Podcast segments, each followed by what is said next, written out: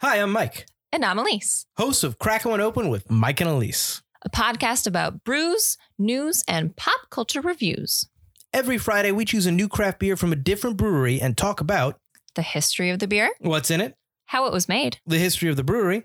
along with tasting notes and more fun facts. After that, come chill with us as we bring you the latest in pop culture news and reviews. So check out Crackin' One Open, part of the Forgotten Entertainment family. Have those Marvel blues while Black Widow's theatrical release date is consistently delayed? Well, turn that frown upside down because yet another MCU podcast is here to guide you through the MCU one movie at a time. That's right, Mike. Each episode, we break down one movie from the MCU and talk about its connections with the source material, comic books, Which means I get to learn so many fascinating things, like about Alpha Flight. the Canadian Avengers, Who knew? And Moon Knight. a multiple personality superhero. Seriously? And then there's Man Thing. Yeah, not really sure how to explain that one. Pretty sure no one can. Yet another MCU podcast, part of the Forgotten Entertainment family. Ladies and gentlemen, please notice that exits are conveniently located at the front and rear of this auditorium. When leaving the theater, we suggest that the exit at the front of the auditorium will allow you easier access to the parking areas. Thank you.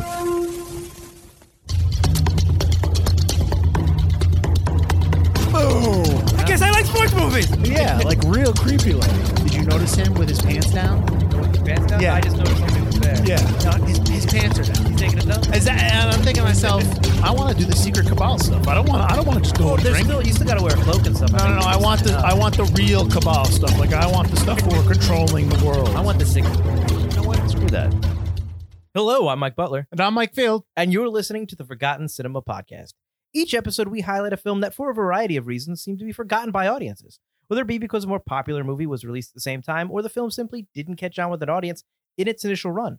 We'll discuss what we love about the movie, maybe don't love about it, but we'll always recommend you revisit it. If you enjoy our podcast, please feel free to subscribe on Apple Podcasts, Spotify, or wherever you're listening to this podcast right now. Happy holidays. Happy holidays. Did you know I did that without actually opening up my notes? Oh, you're fantastic. Right? Wow. In the spirit of the holiday season, you are really selfless. I did that for you. I memorized that for you. Good thanks, man. For the Well, constantly- I hope everyone enjoyed their Hanukkah. I know that's past, and uh, we've got Christmas coming up. Happy Kwanzaa, everyone. Happy Ramadan. Uh, Ramadan? No, Ramadan's around there. I I don't. Know. I thought Ramadan is in August. Happy holidays.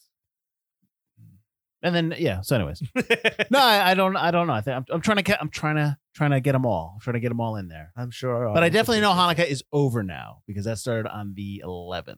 So, anyways, happy holidays. And what are we doing this holiday season? We're doing a movie that takes place during the holiday season. Mike, what movie we doing? We're doing the ref, That's starring right. Denis Leary. Okay, listen, you just give me the title. You don't have to do the who it's starring. I will tell you who it's starring. For I am responsible for the synopsis this week.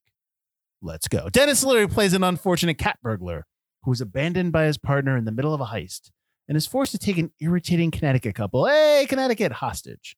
He soon finds that he took more than he bargained for when the couple's blackmailing son and despicable in laws step into the picture.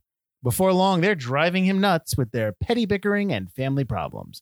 The only way for him to survive is to be their referee and resolve their differences before he can be nabbed by the police. The ref. That, was all right. Is that why he's called the ref? Right? So Oh. the okay, enough. So the ref, the holiday movie that it is, came out on Wednesday, March 9th, 1994.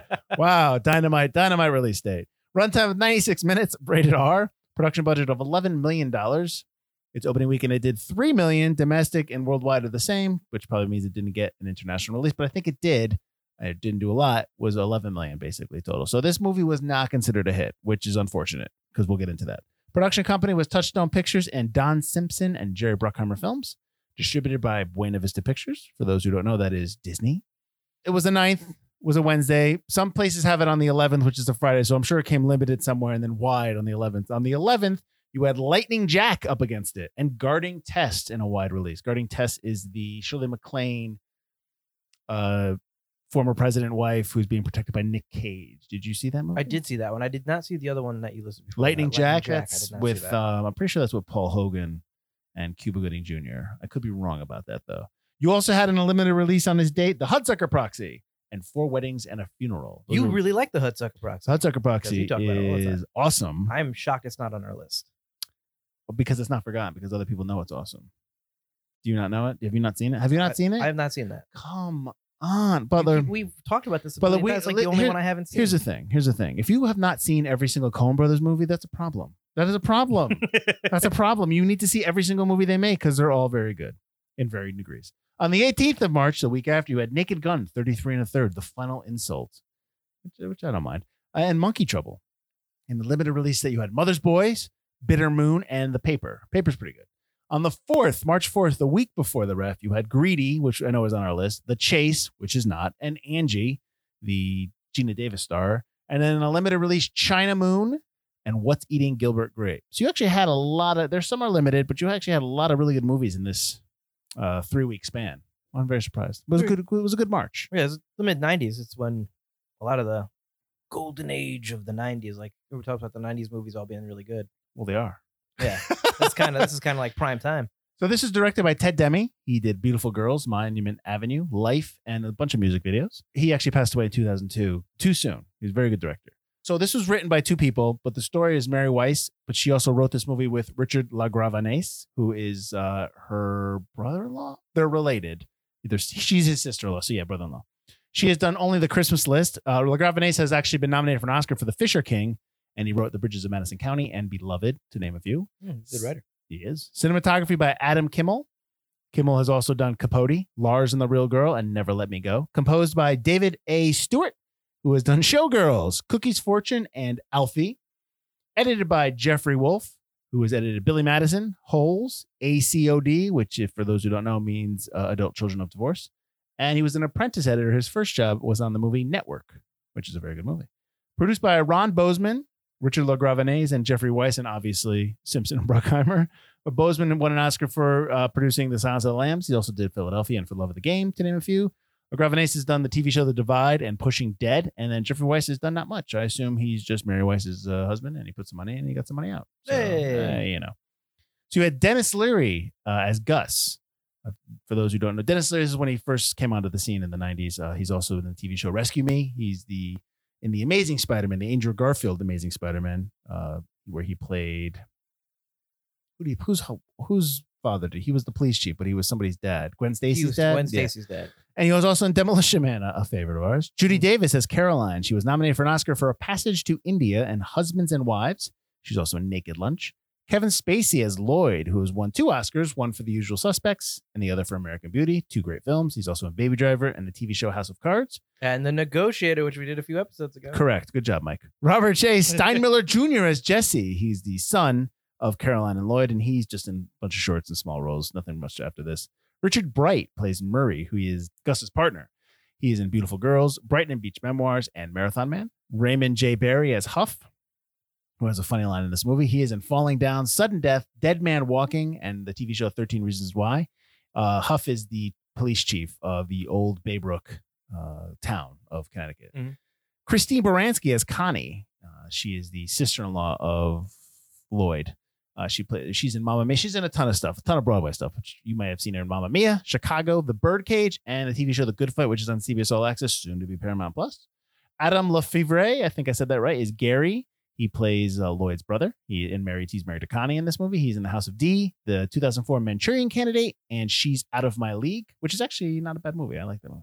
Really? You didn't like. She's Out of My League? No, I'm surprised you like it. No, I liked it. Oh, It was- so sweet. Shut up. And then Glynis Johns is Rose. She actually uh, won an Oscar. Won an Oscar nominated? No, I think she was won an Oscar. I, but correct me if I'm wrong. But she was. It's from The Sundowners, which is in the '60s.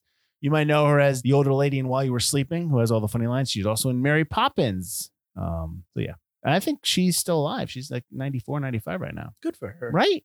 J.K. Simmons as Siskel. This is J.K. Simmons' first feature film. Really? Yes. Wow. Now, well, very right, but he's been in stuff before because you may know him as uh, Skoda from Law and Order, a TV show. He used, he used to play the psychiatrist all the time. He popped in and out all the time. He's also in the he's in the Spider Man, the Sam Raimi Spider Man as uh, J. Jonah Jameson. there you go. He won an Oscar for his role in Whiplash, and he's also on the TV show The Closer. He's everywhere. If you if, if you start watching a lot of older films, Simmons is all over the place. He He's pops also up. State Farm and the Peanut M&M. This Although I don't know if he's still the Peanut M&M. He's not. Is he State? No, he's not State Farm. He's um uh Farmers. farmers. yeah, Wrong, yeah. I was about to sing the song. Uh, and then you had Robert Ridgely as Bob Burley. And the only reason I have him here is because I always remember from the from Boogie Nights. Of course. Because I just always when when oh my god, he's, he's such a degenerate in Boogie Nights. He's also in Philadelphia Multiplicity. He actually passed away, I believe, right after they did Boogie Nights. He passed away in 1997. All right, Mike. I'm gonna start right off the bat. All right. I'm gonna tell you. I'm gonna I'm gonna give you. Uh, I'm gonna I'm gonna give you a hot take, and I want you to disagree. I want you to see if you can disagree with my hot take here. Okay. This movie needs to be considered a holiday classic. Go. Agree. Thank you. It's, As I take off not, my switch, That's not a hot take. this movie needs to be a holiday classic. It, it absolutely does. It takes place during Christmas. There's all the Santa stuff. It's it's definitely themed around Christmas. There's Christmas music, and it deals with having to deal with your family on Christmas. which is extremely accurate. Is ex- like accurate to like there are po- uh, so I have seen this movie before. Mhm, so have I. and I watched when I watched this movie. So I've seen this movie before, like I said, and when I we watched all the other movies, just you, you moments where you kind of react to certain moments. But in this movie, when I was watching this film again, I was laughing out loud, out loud to the point where it's just like, my God, this movie's funny. This movie is hilarious, and this movie. I don't understand why this movie is not like, oh, what do you want to watch this holiday season? Let's put the ref on. That you absolutely should put the ref on.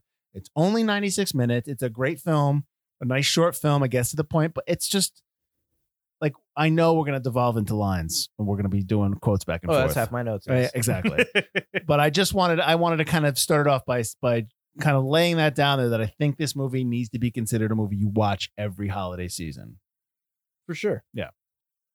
Absolutely. Okay, that's it. That's all you got. That's all I got. Dynamite. Absolutely. I mean, it's so relatable. It's so other than like toward the end, yeah, that as it is a movie, the conversations have to get a little more overblown and more dramatic, but a lot of the arguments and stuff are very similar to what you see all the time and every family has. Sure. And they're all caricatures of different family members that I'm sure in some way, shape, or form you've talked to or thought that way about every time you get together for Christmas or Thanksgiving or Hanukkah or Ramadan or Kwanzaa or whatever you when celebrate. you're with family. When you're with family, you don't necessarily, they're the people that you're born into, not the people that you choose. So Ooh, that's oh, That's kinda let's get into that, brother. So what you're telling me is that you don't like your family. Oh, I like my family. No, no, no, that's not what you said. but I understand what you're saying. You Yeah. know, yeah. It's uh, I've had that conversation with I want to say with my mother a long time ago, and it, with but, but yeah, you're your family with people because you're related by blood, and you right, you didn't choose them, but you have to learn how well your family. So everything, you know, th- that's the point. And you're like, why? Yeah. I, I mean, I get I've, I've had that conversation with yeah, my mother. As well. Some absolutely, just- absolutely. You have, yeah, they don't have to be family. I mean, they don't have to, just because they are family doesn't mean you have to get along or True. see them all the time. Like, if you don't like them, you don't like 'em. but there is something to say for families that let's say are close and you know aunts and uncles watch the kids while you're younger and you know you do develop those relationships and you know grandmother takes care of a child while you're you know at work you know stuff like that like you know the, Oh, the sure, you know, absolutely you do uh, i mean if you don't have family then it's you could you there are a lot of people that are just all alone they don't have that kind of support system Mhm. so i don't know why we're getting down the subject but I don't know. But anyways, it, but it is absolutely right when you have, but you do fight. You absolutely do fight, and you do have these arguments, and they are uh, spot on. I mean, not that I've had these specific arguments, but I, when I'm watching the movie, I can recognize certain characters that are in the movie that I'm like that are in my life, and I'm like, yep, that's uh, that's somebody I know, you know, stuff like that. Who do you know? Who? Let's, let's, let's go. Do they Uh, listen to this podcast? odds are no odds are no they don't listen to this podcast so don't worry about it um funny is that owen gleiberman from entertainment weekly did not like this movie. And I, I have his quote here. I want you to tell me what you think of this quote. Well, I'm in the hot seat every time. he calls he says the ref is crushingly blunt-witted and monotonous. Excuse me. He says the ref is crushingly blunt-witted and monotonous in its celebration of domestic sadism. It's like i get it. You're you're a writer. Good job. You put a lot of big words in there. But Yeah. but you're missing the point. I think he's i think he's missing the point. I'm not saying whether he's a good or bad critic and i know who he is he did it this is when he was with entertainment weekly and i think he's with somebody else now or maybe he's still with i don't know who he's with now but i, I feel like he he completely missed the point of the movie and I know that when this came out, this was Denis Leary's like first role where he wasn't because he used to he's the guy that you see on MTV doing the chain smoking commercials when he's Right, there, yeah. he's doing his rants and that's his that's his shtick. That was his uh uh stand up. bit, Yeah. son of a bitch. Damn.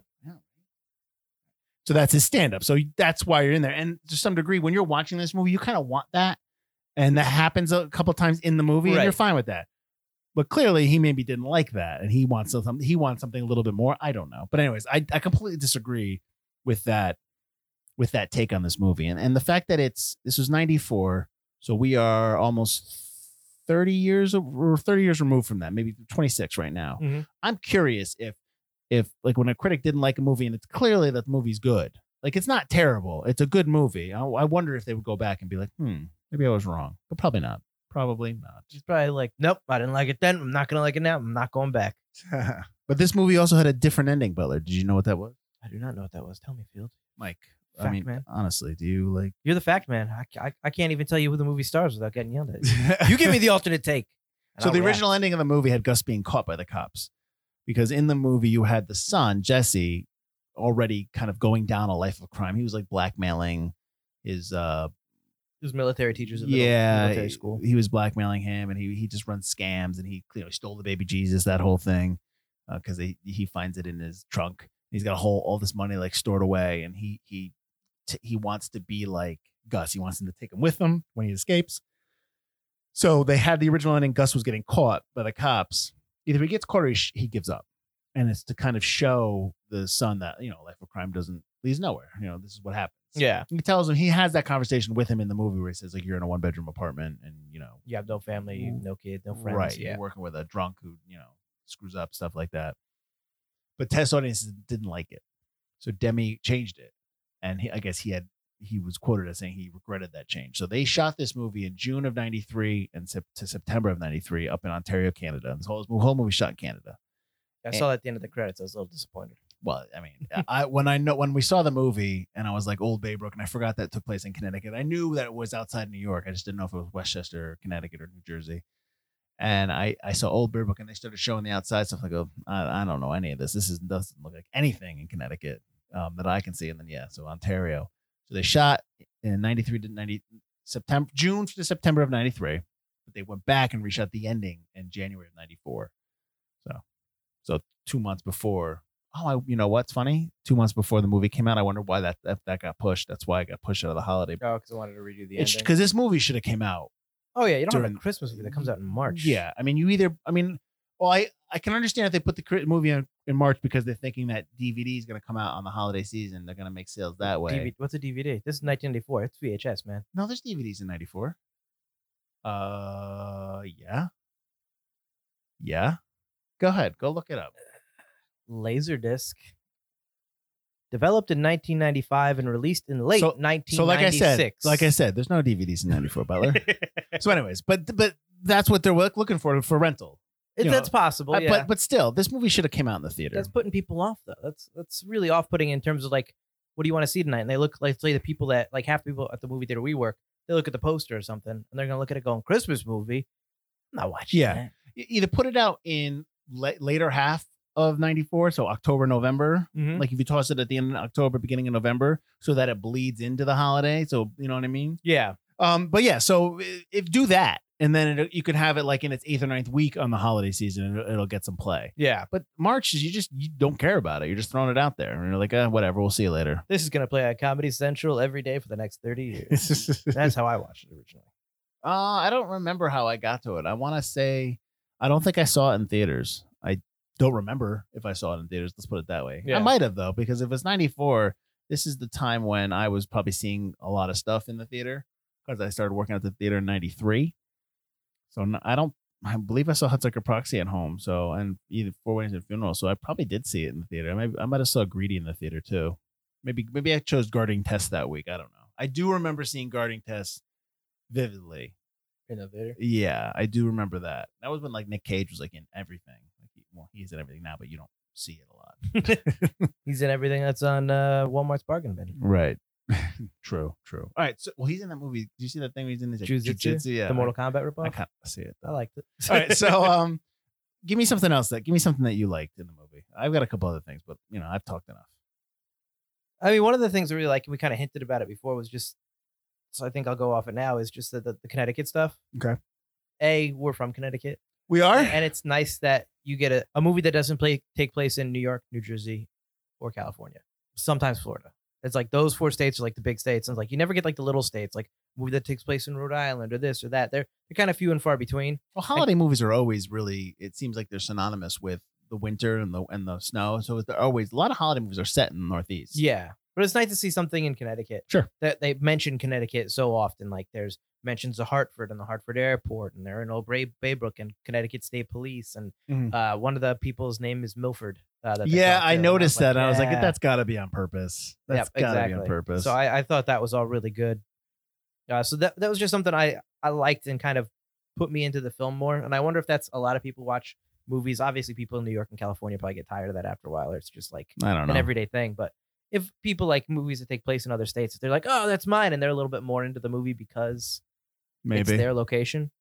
So I I really like that aspect to it, which is kind of a I don't know, not very film kind of reason to like a movie, What? but it kind of sucked me into you it. like to you like a Uh, movie. you like but a movie. The dialogue is just really, really good, and the acting's just parts of it are are almost stagey in the fact that they talk what's on their minds more than I think real people would, even at the beginning. But it works, and it's so well acted that it, it it's okay. What? it- What? What? Give me an example. When he takes them. Once he takes them and they're bickering and they're arguing, and even some of the stuff he says, like, uh, "Be with my," if I knew I would take my parent, like I, I wouldn't Oh, take I you if I knew I was stealing my parents. parents, Yeah, yeah, uh, my stuff parents, like yeah. that.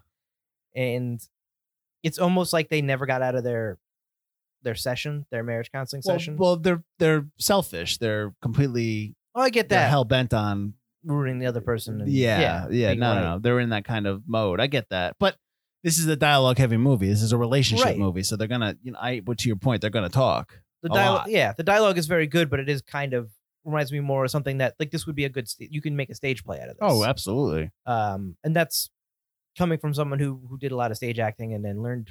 That's how I learned acting was stage. Was I enjoyed that a lot, but I'm looking at it going, but would they really talk like that? I understand you need them to talk like that because they're getting out their issues, but But I think, but I I get what you're saying, but that's I'd rather have that. I want to see that. I don't mind when stuff feels like that Mhm. because that's the movie and I'm and it's being performed well. So I'm you know I'm Oh, seeing yeah. actors do it very well. So I'm I'm I'm all for that and stuff like that. And so and there's great moments. There's great dialogue moments in that in this movie.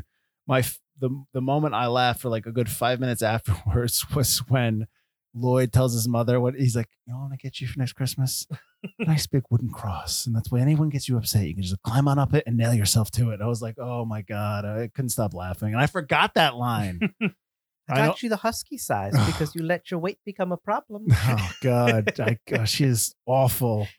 I fucking hate her. I hate her. Lloyd. I hate her. I, I know. I know. I know. It's just not worth it. Mary, gag your grandma. I know that was yeah. I like when it's like we're getting a divorce and his brother's like, why? but anyways, while we're on the subject of, of characters, one of the things I liked in this movie that I think that goes unnoticed and when you look at it and you analyze it, you realize, you know, that's why you are into all the characters that every character, even the, the, the supporting along with the leads have their own story arcs. So it's not just about Lloyd and Caroline and their marriage, and they're the main story arc. Obviously, Right. they're struggling to, you know, because there's things that. What's funny is that you know what the character of Gus is there is he's actually forces them to be ap- absolutely honest with each other and honest about the situation Mm-hmm. uh, and and you know they suddenly realize that it's not it's not about just you, sometimes you bicker for bicker's sake and you know you don't remember what you're bickering about but then the truths start coming out which is great but not just their arc you have jesse has an arc too the son in terms of like what he wants to do and he's disenfranchised with his family he wants to leave that kind of stuff Right. the brother and the sister-in-law have their own arc with their kids with- in terms of the mother you even even the even Skoda, I call him Skoda, but even Siskel, Yeah. uh, the military, he's not, he's like a dean or something. I think he's the head of the school. Right. He has his own arc because, and you, but you don't, because it's off screen, but you hear it. It's a three minute arc and you see it. Yeah. Right. Because he's like, I just can't live with myself. There's something I did. You just talk to your son. He, he kind of admits that, you know, his son black me. He tells him his son black man because I did something wrong, you know, I shouldn't have done. And so yes, Mike, that's only three minutes long. I'm talking to myself here. Mike, it's only three minutes long. You, you, you're looking into it, but but no, that's that's what writing entails. That's what writing a script entails. It's not just about your mains. It's about everybody involved because then you root for everything when they're all yelling at the grandmother at the end. Exactly. You're all about that. And even you're talking about Siskel's only in for three minutes. The rest of the family, the in laws, are really only in it for the last, what, 20, 25 minutes of the movie. Right. And you still catch on with what their arcs are. And they have a complete arc from beginning to end. I think if you had this, if this was done by somebody who doesn't really know how to write or thinks they know how to write, and you, you, when you first see the sister and the brother, they're stop, they're stopping to eat. You see the family. Oh, Yes, because- they- right. But it's easy. It's very easy to take that scene and to demonize them and to make them the bad guys and to make them like, oh my god, they're still, you know, they're so bad. And as you're leading up to it, that's what you see. But when you get to the house, you see because when they're there, the grandmother's making comments. You know, the mother is fighting with the kids.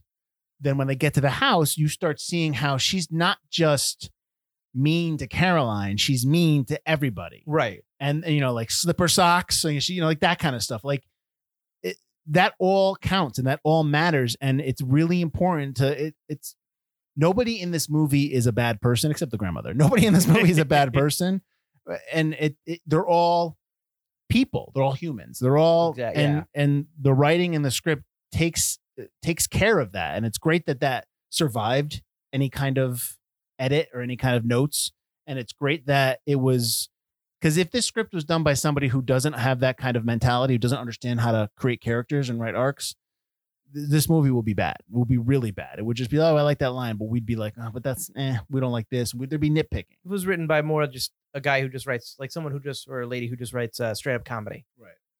It's just, it would be gags and jokes yeah.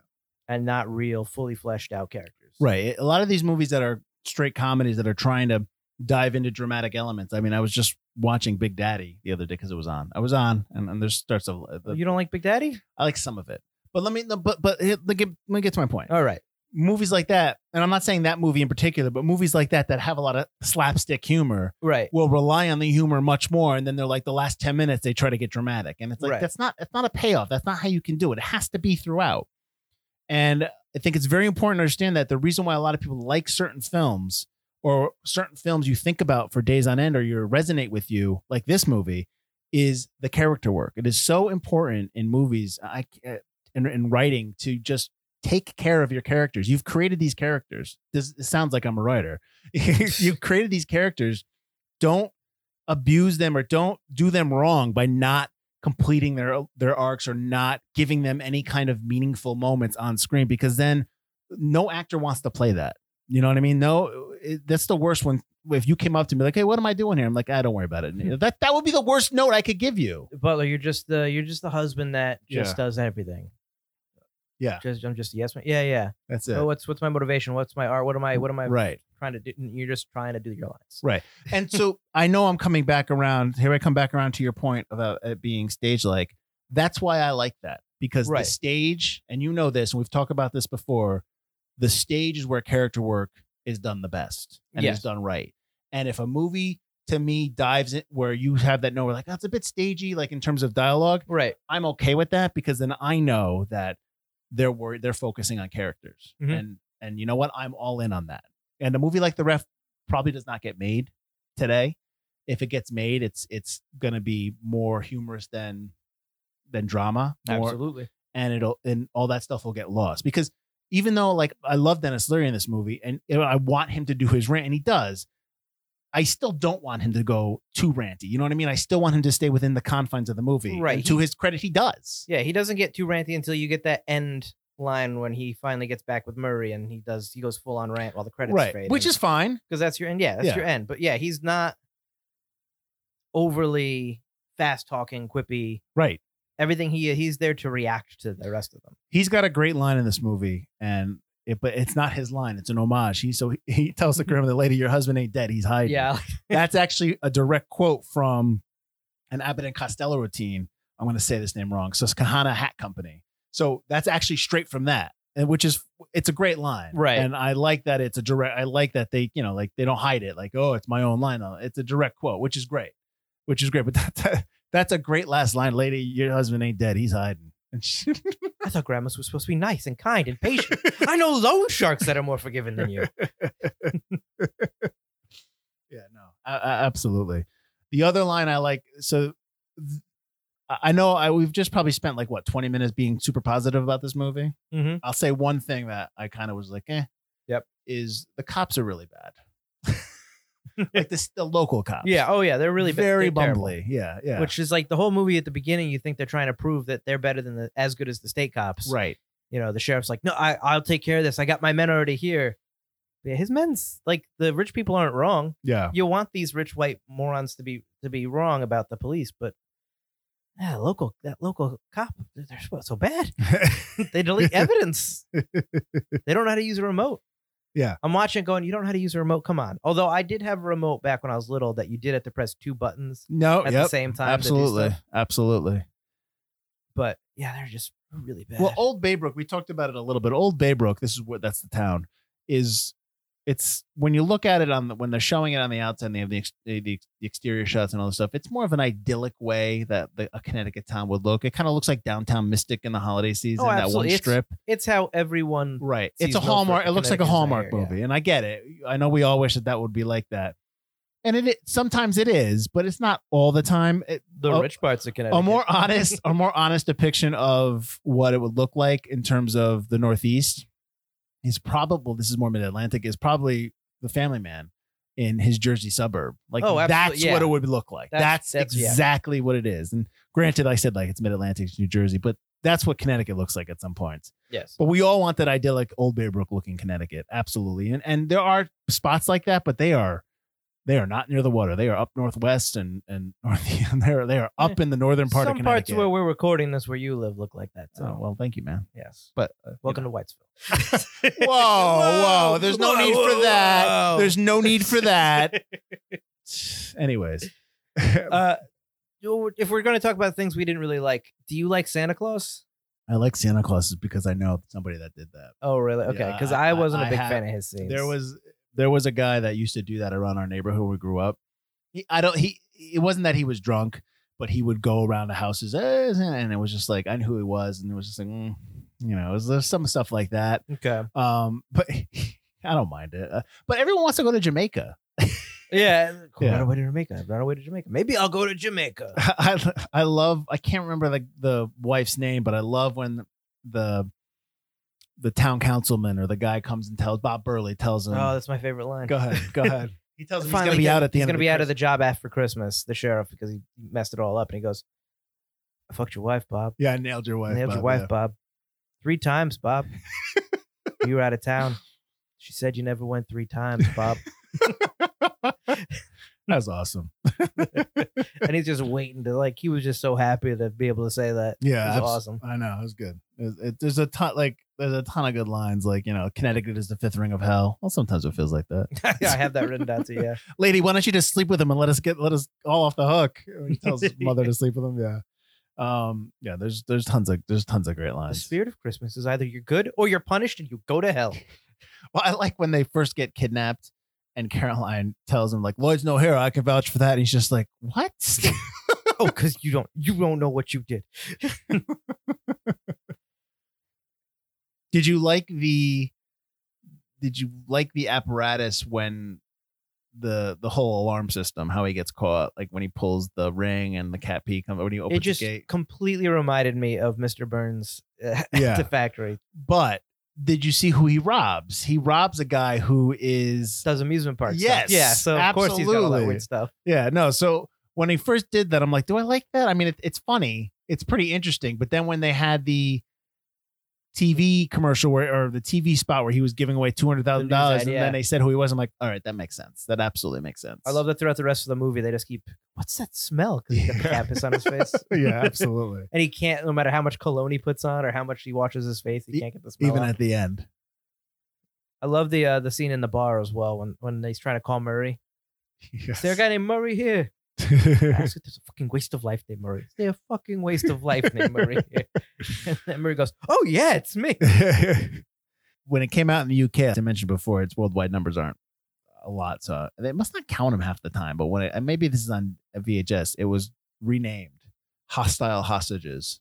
Man, are you kidding me? Who renames these Mm. things? That's so stupid. They're kind of hostile hostages. Yeah, that's a stupid name. That's a dumb title. That's a dumb title. I'm also not a fan of the ref as a title, but I like the ref. eh, What would you call it? I don't know. Well, tell me. I don't know. Hostile hostages, Uh, I just said I don't like that. house guests. I don't know. The house, guest. The house, guest already came out. That's or that's coming out. Well, exactly. So 1994 it hadn't come out. Was that House Guest in '94? I think so. That's the one with uh, Steve Martin, right? Um, I'm pretty sure uh, it's either with Steve Martin and or Phil Hartman. it's just something like that. I don't is know. Sinbad the house guest? Is that what it is? uh, ooh, maybe. Hang on, I'm looking it up. Go, go for it. Good old Sinbad. No, I think I'm confusing because I said Phil Hartman. I'm confusing Jingle All the Way with um Oh, well, yeah, that's completely different. with uh Sinbad and Phil Hartman and all that stuff. Jingle All the Way is a very different movie from the Rip. No, it, I was right. Yes. Steve Fast talking, fast talking con man Kevin Franklin, Sinbad, is in over his head. He owes five fifty thousand dollars to the mob, and they want to collect on the run. Franklin happens upon a lawyer, Gary Young, played by Phil Hartman, and his family, who are waiting for an old friend Young hasn't seen in 25 years. Taking the opportunity for another con and to save his neck, Franklin convinces Young he's the old friend, the family's house guest. He has great hideout for the mob, but the mafia henchmen are still in his jail. So this was released January 6, 1995. Running time. yeah, so I was right. Yes, look at that. Good for oh, you. Now I do not remember anything part of that movie, but I do remember that they were both in it, and I know I saw it, but I do not remember any of that movie. But anyways, we're not talking about that movie, are we? apologies for jumping. That was in '95, so apologies for jumping to the, to a different movie there. How about this? So yes. they all open their presents when Grandma gives them presents, right? Grandma's crappy presents. Crappy presents. But did you notice what the son got? No, I take it back. Not the crappy presents. The the parents. Did you notice that the son had a Super Nintendo? Yeah. yeah. That he wasn't complaining about that. His- he never said anything. But hey, thanks for Super Nintendo. They were all opening their presents. Yeah, That- I know. That's probably from their parents. Oh, That's probably from his parents. Okay. Yeah. I'm surprised that Santa was able to get to them. I remember he she does hand him that present because it's in the red wrapping paper. Okay. All right. So I don't remember who she says it's from, but I, I assume it's from his actual parents because the grandma got him the underpants. No, she got him the shirt. Shirt. Is it a shirt or the Was it a a shirt? I got you the husky size. The yeah, short. I got you the husky size. Uh, and then she got you let she- your weight become a problem. Oh, she is awful. awful. Oh, man, I would have told her off. I want to get you cross. no, Lloyd, your mom is. I had to agree, Lloyd. Your mom is a bitch. You'd have to be blind not to see she's a bitch. I, I know. I, I love that they say he's the marriage counselor, uh, Doctor uh, Dr. Wong. Wong. I keep getting it wrong because I think he's the same guy that plays Doctor Wu in Jurassic Park. Well, but his his, his Right. That's BD Wong. So, Yeah. yeah, yeah. So he's just Doctor Wong. But I like that the Leary is supposed to be Doctor Wong, and Yeah. the uh, the grandma goes, "So your last name is Wong? Well, my mother was Irish, and your father wasn't." The other thing that I noticed in the movie that I mean, it's a stupid thing because I know it's just it's it's a comedy movie, but when they're fighting over the gun and the uh, the smoke alarm's going off, and Yeah. she shoots it, Yeah. the bullet only unhooks the smoke alarm. of course, they pull there's the no yeah. bullet hole, nothing. I- of just course, bing. of It's like- course, it was a good shot. yeah, perfect shot, ricochet off plastic. When uh, Gus is looking for cigarettes, and he's does anyone have cigarettes? He smoke, and uh, Lloyd's like, no, Caroline just quit. He's like, really? No, like he Caroline. knows, he Exactly. knows that there's a stash. Well, I love the fact that, and I didn't catch on toward, till toward the end of the movie. At the beginning of the movie, they both need. Well, we talk about him being the ref, but they both need someone to be keeping score for them. Right. Essentially, they want Doctor Wong to say who's right and who's wrong, or who's who's going off the rails, and he won't, and Yeah. that's not helping them. So when they get Leary and he's actually taking sides, and Lloyd Yeah. goes, but then he goes, well, guess what? The gun Oh, when he's laying down, yeah, you And- lied. You saw that stop sign, didn't you? Exactly. Yeah, And he keeps like back and forth. He's and like your mom is a bitch. You have to be blind not to see it. He's taking sides Yeah, and showing them who's right and who's he's wrong. He's making them reveal that he's making them come face to face with truths. right. So absolutely. what he's proving is that Dr. Wong is actually a terrible marriage.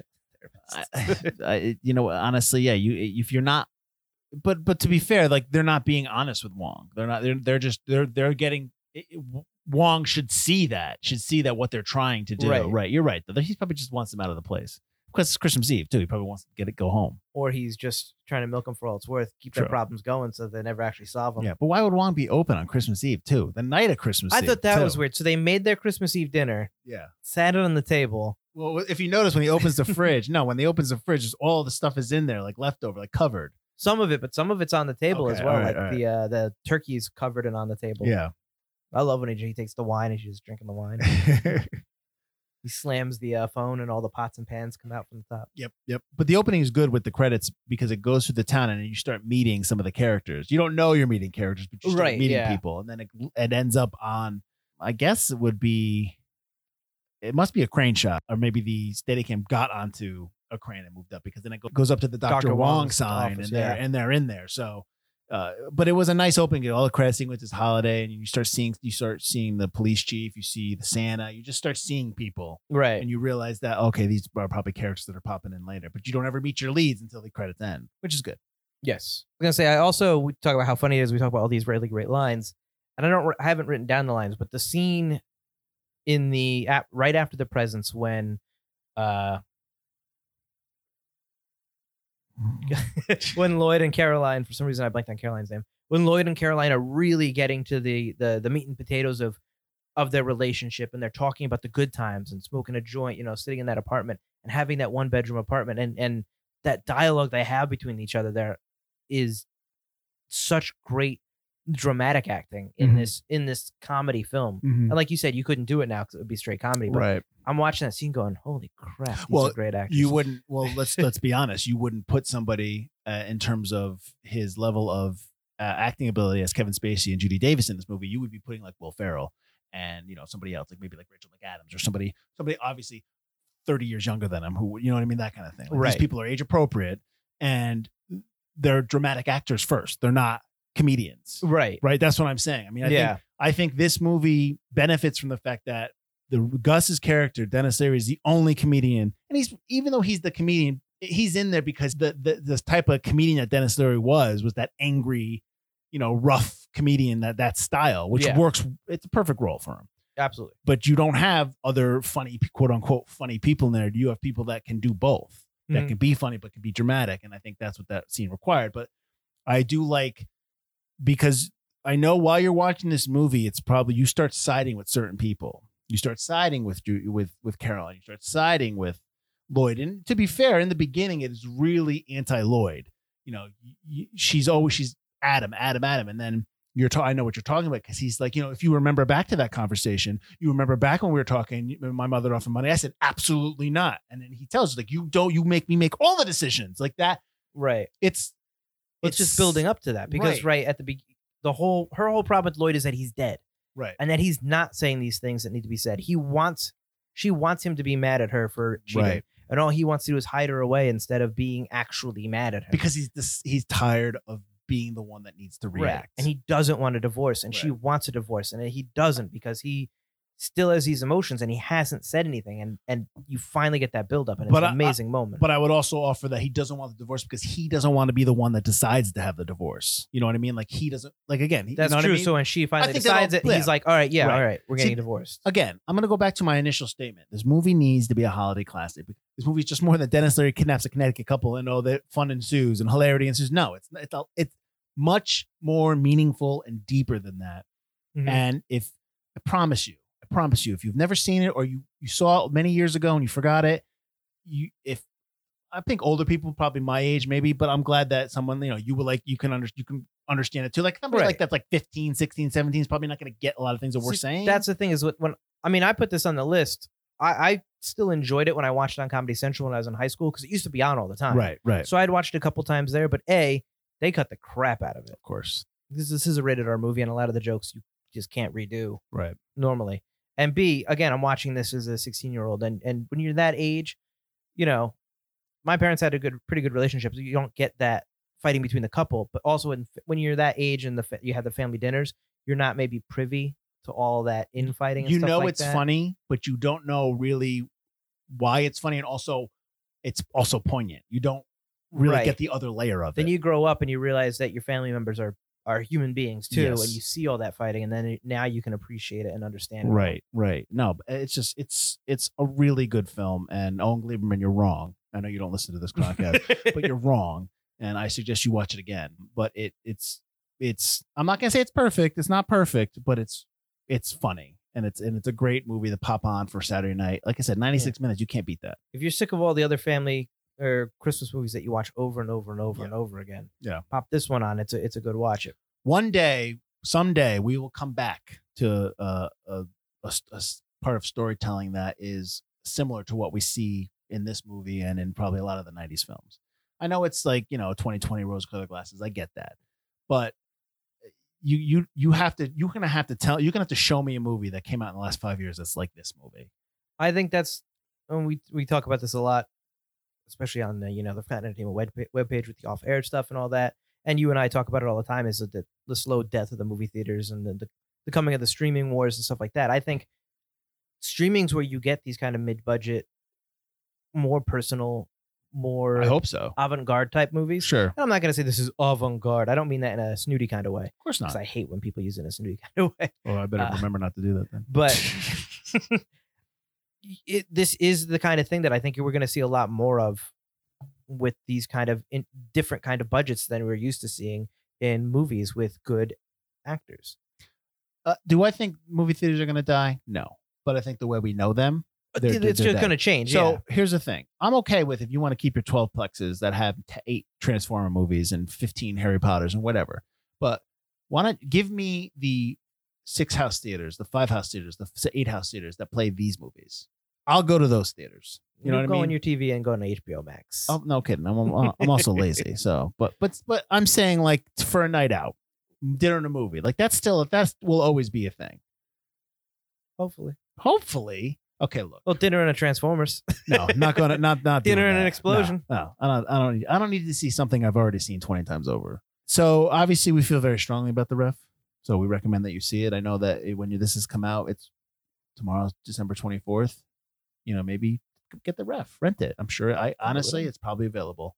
Go rent it. Go go go order it on Amazon Prime or Watch it while your ham or turkey's in the oven. Yeah. Getting it ready. I'm telling you, get get prepared for your family to come over. It'll, honestly, that's probably not happening this year. So get prepared to do virtual zooms and and And then stare at the family member that is uh represents each character as they talk. Right. Mm. exactly. but uh, highly recommend you watch this movie this holiday You are season. Such a Gus. Well, you're such a Caroline. Are you kidding me? Mike's Mike's off the rails. He's he's talking to himself now. So, Mike, why you do that? Why don't you tell everyone where you can find us? No, I'm already talking. All right. you can find us on ForgottenCinemaPodcast.com or ForgottenEntertainment.com as we are part of the Forgotten Entertainment family. Uh, you can also find our podcast wherever you listen to podcasts Spotify, Apple Podcasts. Hey, if you're listening on one of those places, why don't you subscribe to us, rate us, and review us? Hopefully, something good, but even bad helps. Uh, uh, you can also find us in the social medias at Forgotten Cinema Pod or Forgotten Cinema Podcast. And we put out little ads every Thursday that we think are pretty funny. Check us out. We post every week. And that's what I got. And join us next week. We're going to be checking out From Hell, the 2001 Hughes Brothers movie. Whatever happened to the Hughes Brothers? We'll find We'll that find out, out next week. All right, so next week we're doing From Hell. Thank you. Watch the ref. It's awesome. Uh, I don't know why I did that in a microphony voice, but I hope yeah. it sounds great when I edit. why don't you just shut up, Butler? Just shut up. Such a Caroline. All right, I'm Mike Field, I'm Mike Butler. and this has been Forgotten Cinema.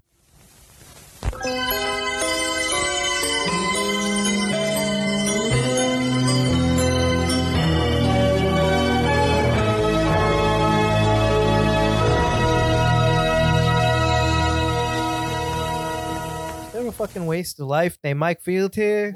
Just- whoa, whoa. Who do you think you are? I'm fighting words. Slipper socks. Medium.